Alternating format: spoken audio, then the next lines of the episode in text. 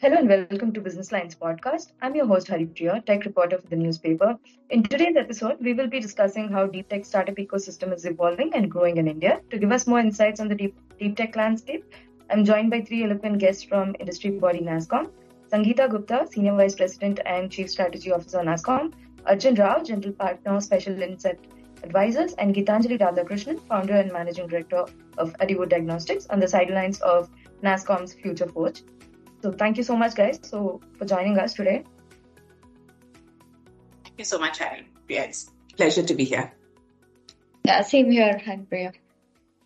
Great. Uh, guys, maybe we can probably begin with an overview of the deep, deep tech startup ecosystem in India. Deep tech was more so a difficult niche with a handful of companies in the space until about years ago. Uh, but we do now seeing the growing interest here. So tell us, how do you guys the space? How do you guys see the space evolving, and the interest growing, and where do we stand today? Thank you. Maybe I can get started and hand this to Geethanjali while Arjun joins. So, uh, so I think, Haripriya, like you rightly said, the deep tech startup ecosystem in India is still in its very early stages. So, India has about 27 to 28,000 technology startups, and we have, I think, about 3,200 deep technology startups out of these. And even within that, if we peel the next level of an onion, we call them so-called inventive deep tech startups. That's only 20% of these 3,200, right? So it's a it's a relatively smaller fraction of the overall technology startup ecosystem in India. But the good news is it's growing. I think, uh, like you said, you know, Future Forge was all about deep technologies. We saw a lot of very interesting uh, deep technology startups in areas like agri-tech, space tech, medical devices, health tech, um, manufacturing. So clearly, I think there is a momentum that is building up. And as, as NASSCOM, our focus is really to say, just like we supported the tech startup ecosystem 10 years back, we want to provide that same momentum to grow the whole deep tech startup ecosystem in India. So if I may add in more, um, I think government has come up with a lot of innovative initiatives like the Make in India, Digital India, all the Startup India programs. And that has really given more hope to startups you know to really venture into innovative ideas uh, that there are grant fundings out there to test out some ideas and if it is really working out they can also venture into startups. And that's the only way you can bring these uh, innovations faster to market um, because there's no use in having basic life science research if it's not going to reach the end people. So that's where deep tech adds a lot of value because you're not innovating for the next two three years. You're innovating for the next 20 years and and it's just not under one application um, and the second thing, we also see there's an increase in, um, you know, foreign investments and even strategic partnership across the globe um, amongst deep tech companies coming out of India with the amount of research they are able to bring in. And at the same time, if you're able to solve problem for India with wider, you know, the variation in ethnicity, the skin color. So of course, if you can cater to this wide population, you can, of course, the solution will work everywhere.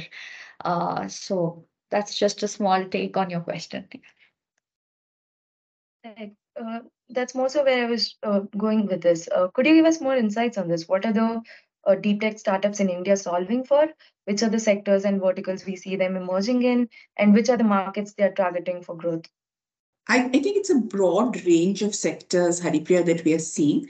Uh, but clearly, I think the sectors that are stand out is health tech. We're seeing a lot of innovation happening in that space. There is the whole focus on agri-tech. While it is still smaller, you've seen some companies scale and get to the next level. I think the support the government has provided with the space tech policy and the ecosystem, that's another growth area uh, that we are now seeing. And of course, the larger IoT, uh, cloud, AI ecosystem, uh, that, that's another growth area that, that is uh, coming about.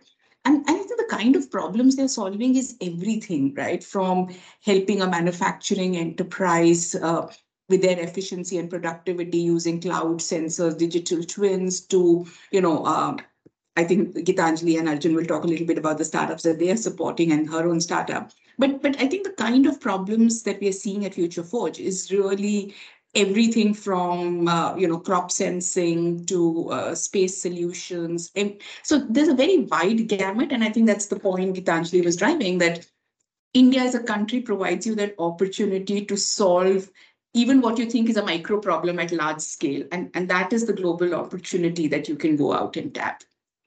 So Haripriya, if I may just add on, um, I come from medical device sector, so maybe I have very micro knowledge on, and I focus more into healthcare. So some of the wonderful solutions, at least in the health tech space, uh, we have seen a lot of um, companies venturing uh, boldly into US and Europe markets, making a ma major impact, especially uh, AI on uh, uh, you know radiology, cancer. Um, for example, Qure.ai is one best example who are proving to be really going global with their technology um, and faster detection. And we have some other examples where uh, with respect to personalized medicine, there are a number of them coming up where they're able to provide end-to-end solution and they're able to understand uh, based on individuals and giving personalized recommendation, not just uh, what works for everybody, right? So that's one. So if you take my company, for example, we work on uh, label-free pathogen detection. And um, right now, you know that AMR is on the race for uh, antimicrobial resistance, where it's a global problem where everybody wants to ensure judicious usage of antibiotics. So again, we operate in a space where it's completely non-invasive or label-free, where you don't need to take a sample, uh, you don't need complex infrastructures. Um, and this solution can be rapidly scaled, and we have a number of partnerships in US and Europe to take this solution forward. Uh, so these are some of the techs, at least in the healthcare, and also with respect to biologics and drug discovery. Uh, you know, there are wonderful startups doing really bold things in this particular space as well. Hi, Arjun. Would you like to pitch in with your insight?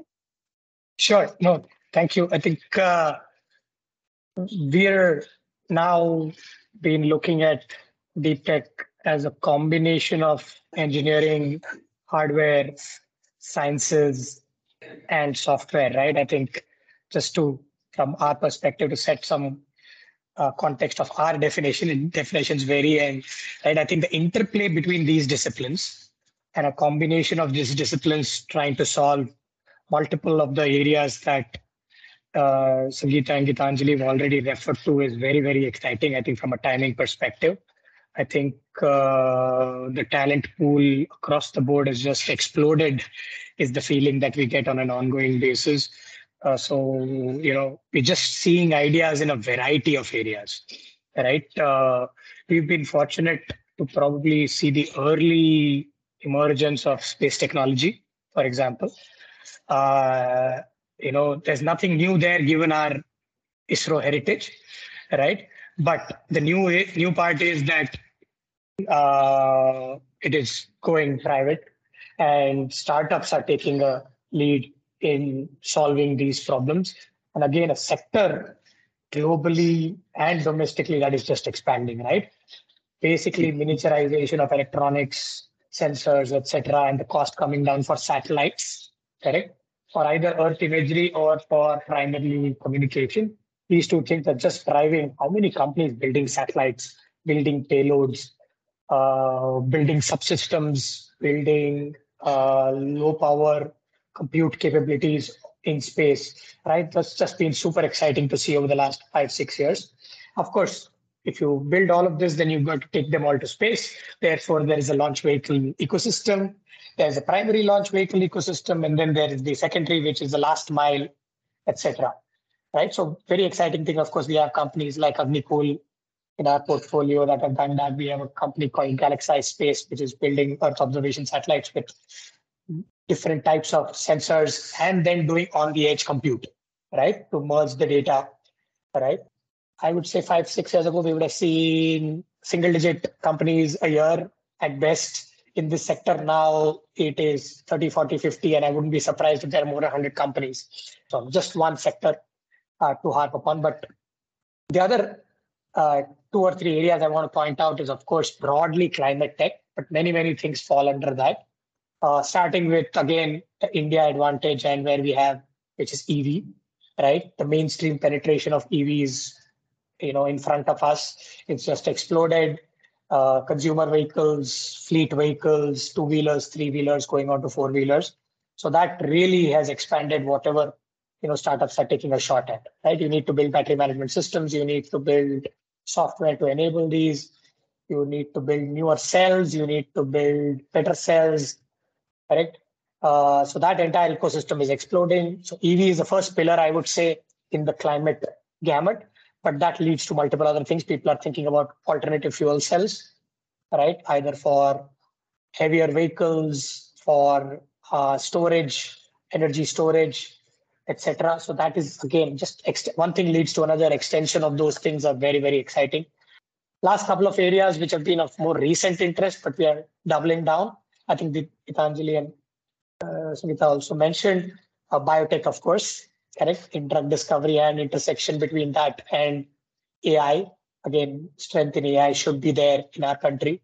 And can you merge that with, you know, understanding of life sciences and biotech, correct? or the healthcare slash, you know, uh, you know, solving for human diseases side.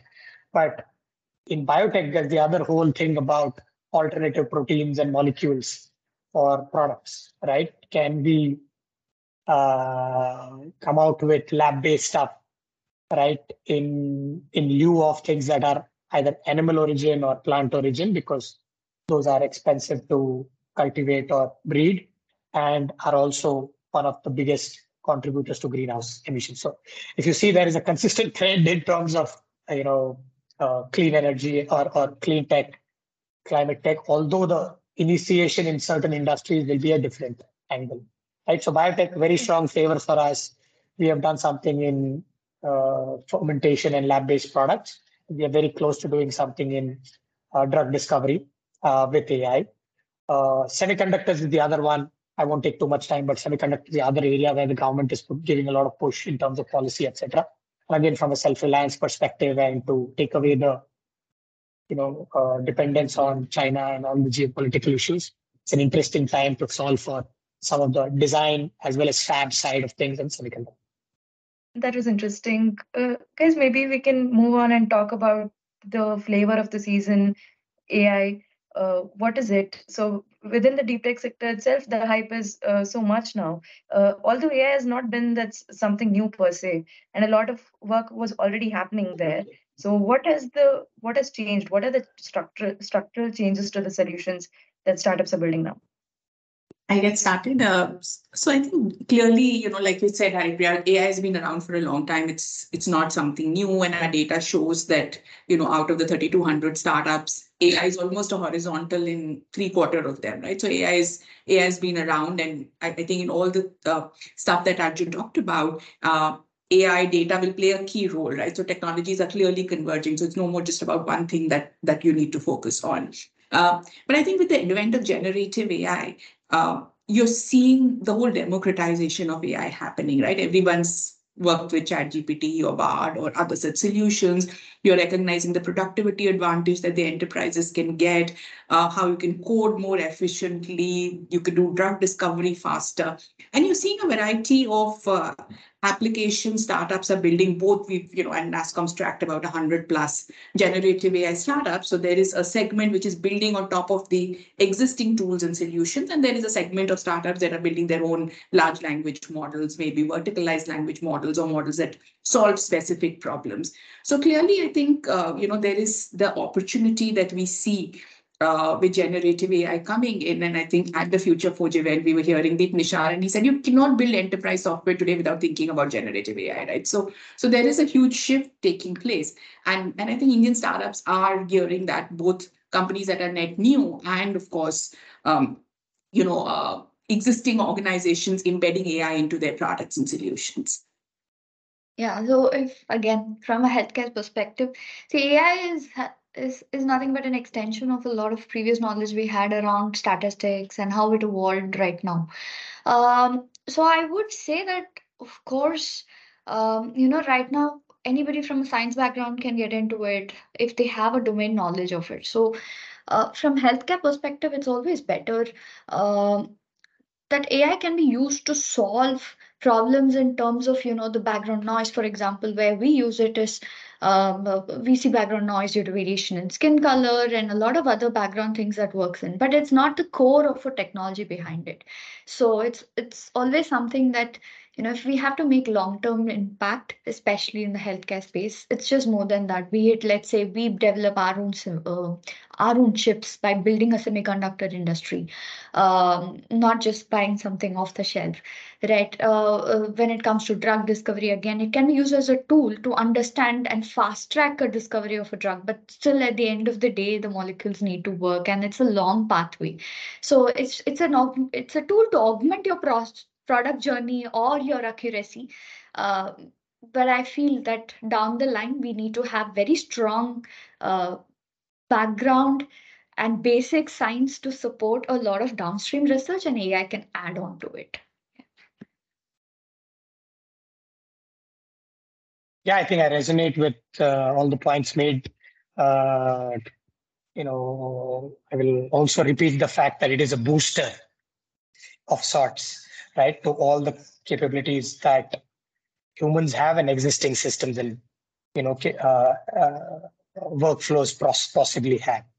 Uh, and one has to use that booster effectively, right, to go after bigger problems or to get there faster so that you can do more things right? And that is of course industry specific problem specific etc but the booster is unlike the exciting thing is the booster is unlike any booster we've seen in the past right? At least it seems that way right now. Maybe we're at the early you know side of the hype cycle but i hope it continues. Like booster is, is 10x it can be 20x it can be possible 100x right?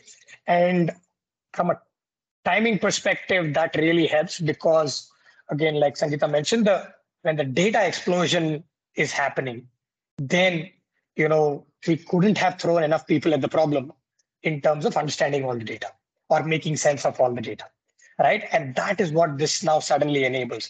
Be it for drug discovery you have to you know look at just so much you know content out there reports out there research out there uh, and data out there and then you know help aid in the drug discovery process.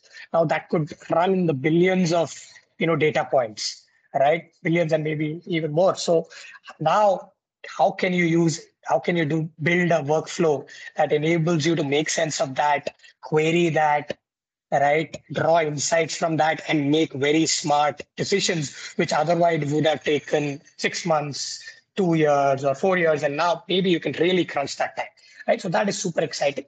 Obviously there is a little bit of a threat to say there could be certain types of workflows and uh, skill sets which might very quickly become obsolete right? Or very very no value because the ai really squeezes into what was being done offline or what was being done semi manually etc so we have to be cognizant of that in specific use cases. Obviously content creation is is one such example be it images be it videos be it text right and some permutation combination right content synthesization right? So we've built fair bit of successful businesses in the medium to long term, last 20 years or so uh, from our country because we had the power of talent available and in, in large quantities to do this, right? They were not zero skilled, right? But they were, you know, they were still on the, you know, mid to lower end of the spectrum of the skill set. And that suddenly, you know, uh, has, you know, it's sort of obviated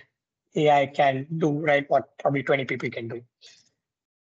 That's interesting. Uh, we, we speak about India building for global a lot.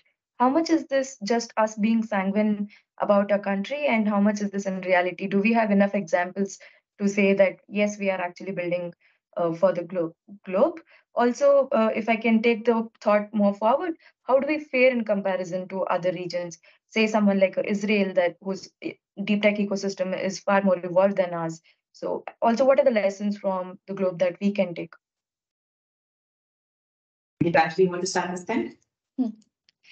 Yeah, sure. Um, so regarding this to start with, see, we've always been great in software and we've been software providers, be it information technology and all of that. Uh, but recently we have started also exploring majorly into uh, where we also provide solution when it comes to healthcare. Um, so I can number a, name a number of these startups who have gotten into global platforms where they're really solving problems, um, be it breast cancer, be it uh, anything to do with uh, teleradiology, be it anything to do with uh, uh drug discovery, a number of these things. Um, so uh, there are challenges when an Indian startup have to build such a kind of uh, global presence. It's not very easy because, um, I mean, we do have a great ecosystem, but it's still just uh, beginning to build. Um, so if I have to apply for an FDA approval or any of these regulatory clearances which are required to take my solution and my technology to be tested to the population elsewhere, it's a very, very cumbersome process um, it's not as straightforward as a company which has presence in Canada or even you know a startup based out of US has. Uh, so that is something that we have to work on, but it's still uh, we see a lot of success stories around this, which gives us the assurance that we can do it. So name it even during COVID, you know, we were uh, we were successfully able to have developed like Mylabs, for example, they were able to come up with home test kits when no one else could do it, right? So we always had solutions and technologies that can work but at the speed at it which goes requires a lot of money a lot of grant funding because uh, uh, a solution especially in healthcare can you will only know if it's going to be successful uh, after six to seven years because you have to do a lot of tests involved and you can finally take it to the patient. So we need to have enough uh, risk capital that can really help support these innovations then we can also be in this global level uh, I'm sure uh, Arjun will have better insights into this, being an investor himself.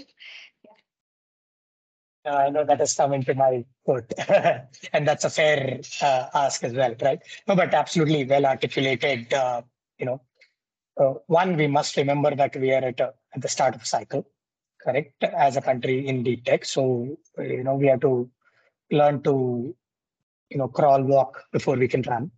Uh, so that's natural progression. Maybe we'll do it faster than what we did in IT services or what we did in uh, SaaS products, etc. Right, because of past learnings. But it will still need us to, you know, acknowledge that we're early. Number one. Uh, second, like Geethanjali rightly mentioned, I don't think there is any dearth in quality and how we are building products. Yes, we can probably continue to keep an eye on the West, Israel, and the cutting edge ecosystems and keep learning what it means to build global world class products correct? And that learning is is is never ending and that is rightly so. So we should make sure that we are we are building world class products even though we might start with indian markets because that is more accessible to us. That is something that we are, we know very well and therefore we can go after it. But building world class products has to be at the heart of it. Then of course come the other challenges. One capital, right? And uh, onus is on uh, us, early stage investors, mid stage, growth stage investors, right? To be open to taking such risks, right? And I think we will see this also change as, you know, small, medium, and then large results start coming out, right? We always, you know, investors while we like to say that we are at the cutting edge bleeding edge, we wait for validation also. Correct? We are guilty of that.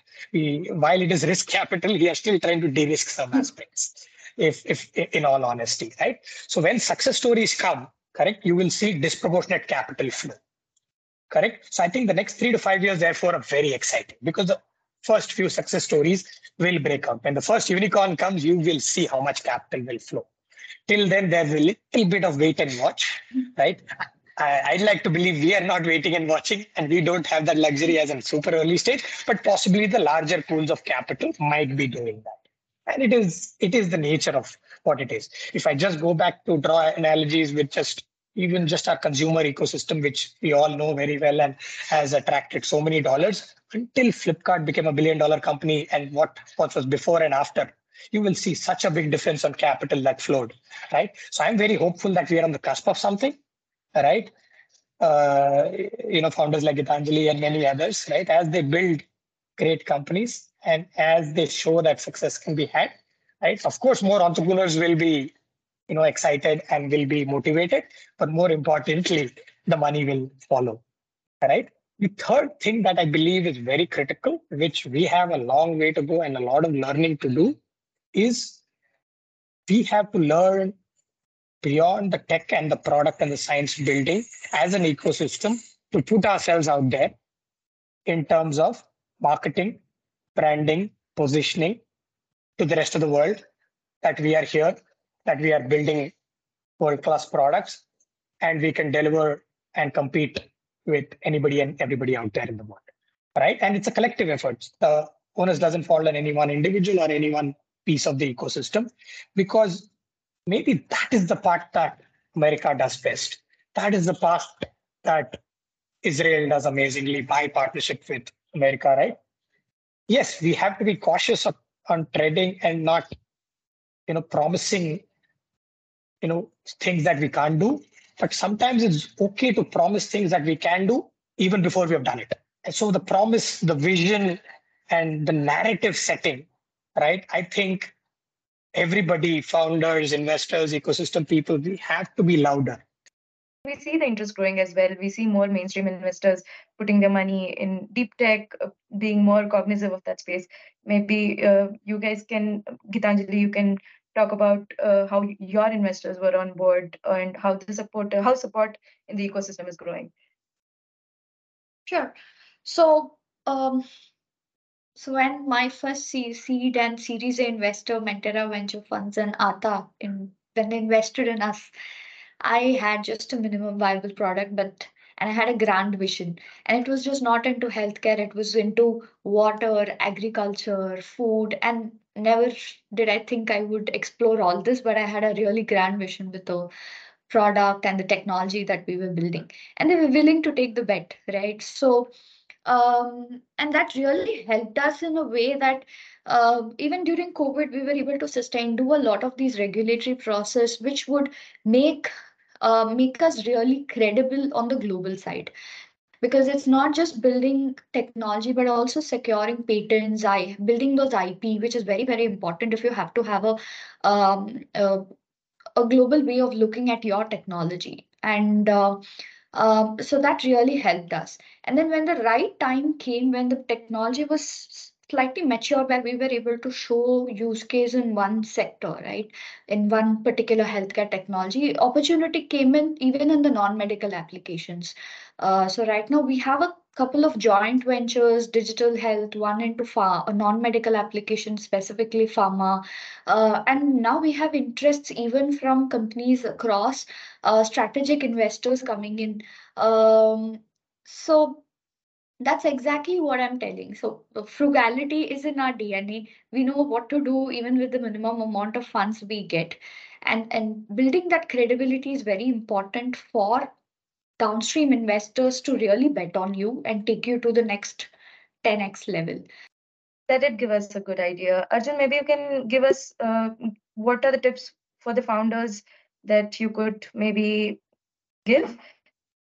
no, we're trying. I think uh, and there are two parts, right? One, new domain, investors just starting to wet their feet. So investors are also learning in terms of how to evaluate deep tech startups.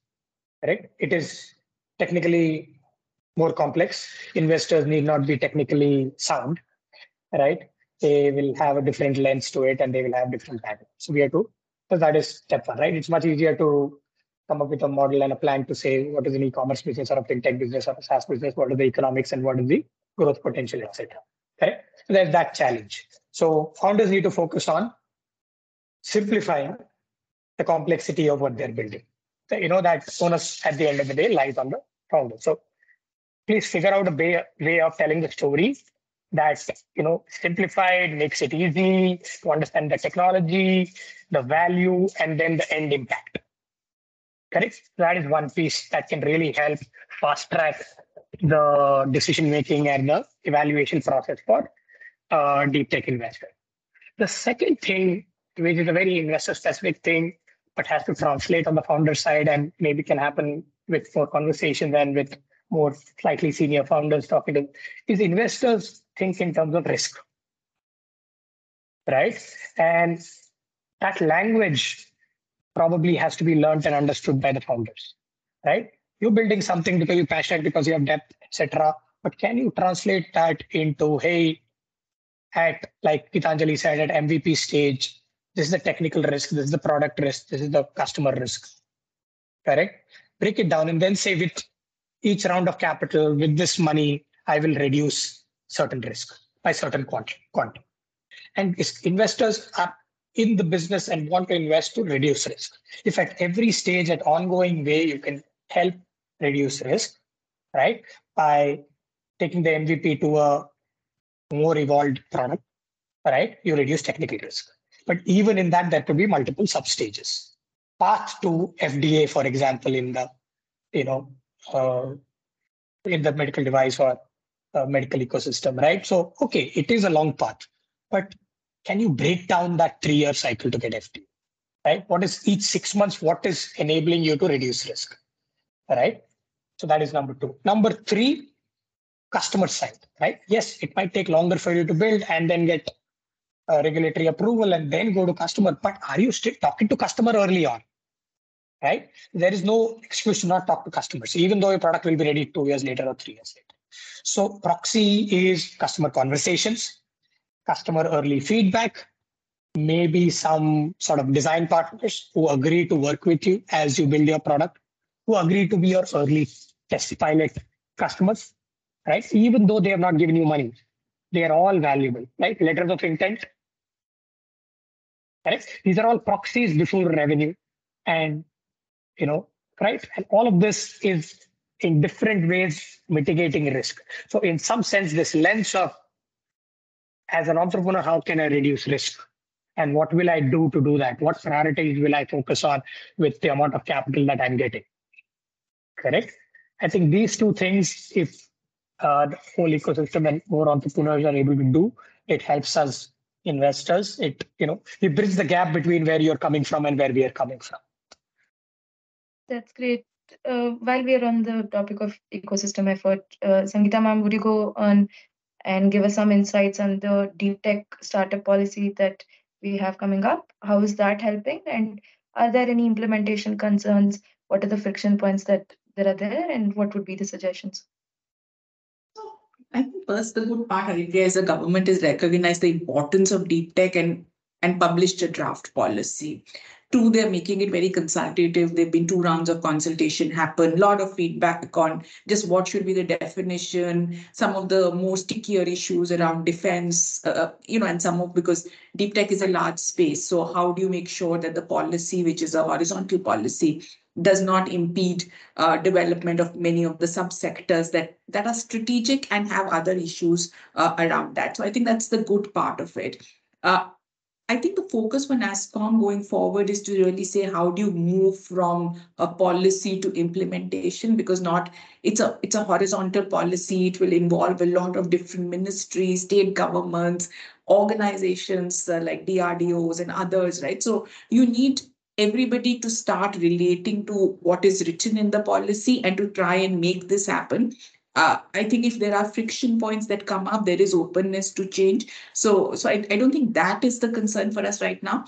Our, our focus and priority is to say how do you move this to from a policy to an implementation roadmap and you know after a year one or year two you can start seeing outcomes from this so if there is funding or grants that that are being talked about how do we get those going so the government has a number of funds but can those funds be leveraged more for deep tech as opposed to being broad fund of funds right so so there are good points that we are working on with the government and we are hoping that uh, you know many of these can start moving to the next stage of what does it take to get this policy in practice that's great. That's lovely to hear. Geethanjali, Arjun, would you guys have anything to add on the deep tech policy?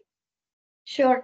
So I'm sure a couple of them NASSCOM is already working on, but uh, just a few points like, see, let's, if we have to build uh, let's say if you have to raise a series B round and then we have an exit pathway for the investors, global investors, there's always this double taxation and number of that that is still needs to be resolved on the policy side because uh, we cannot keep setting up offices in US to tackle a lot or in Singapore, right, to tackle some of these issues.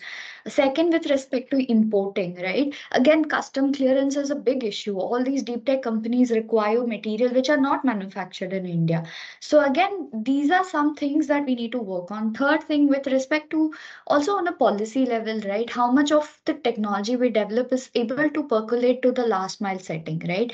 Um, it, it involves where we have to bid tenders. Of course, a lot of things are coming up on the tender side of it where they're making it easy for startups, but still we need to, um, uh, but it's still, you know, there's slightly a long way to go where our technology can actually reach and it's also being used. It cannot be just you you just sell it and then nothing happens and nobody uses it right? So all this requires that policy level adoption where you tell you know you use these metrics to quantify whether the healthcare that is being provided is turning into this kind of uh, you know faster diagnostics be early detection disease detection be early treatment.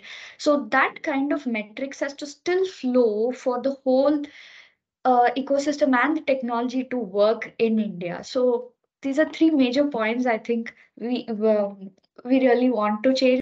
A lot of consultation with various stakeholders has happened and is happening for the policy, which is a positive sign, taking everybody's input and seems like therefore the government is definitely serious about it, which is the right attitude to begin with, right? And then I think as Sangeeta said, the most important thing is execution at the end of the day and implementation. And if we can start seeing the benefits for Geethanjali and other entrepreneurs, right? If they feel better about this in two years, that would be a metric of success, in my opinion. That's great, guys. These were the questions we had for you today. So thank you for all your uh, valuable insight, and we hope you had a good time on this episode. Thank you so much. Thanks. Yeah. Thanks, Thanks, Arjun. Thanks, Thank you. Great insight, Arjun and Sangeeta.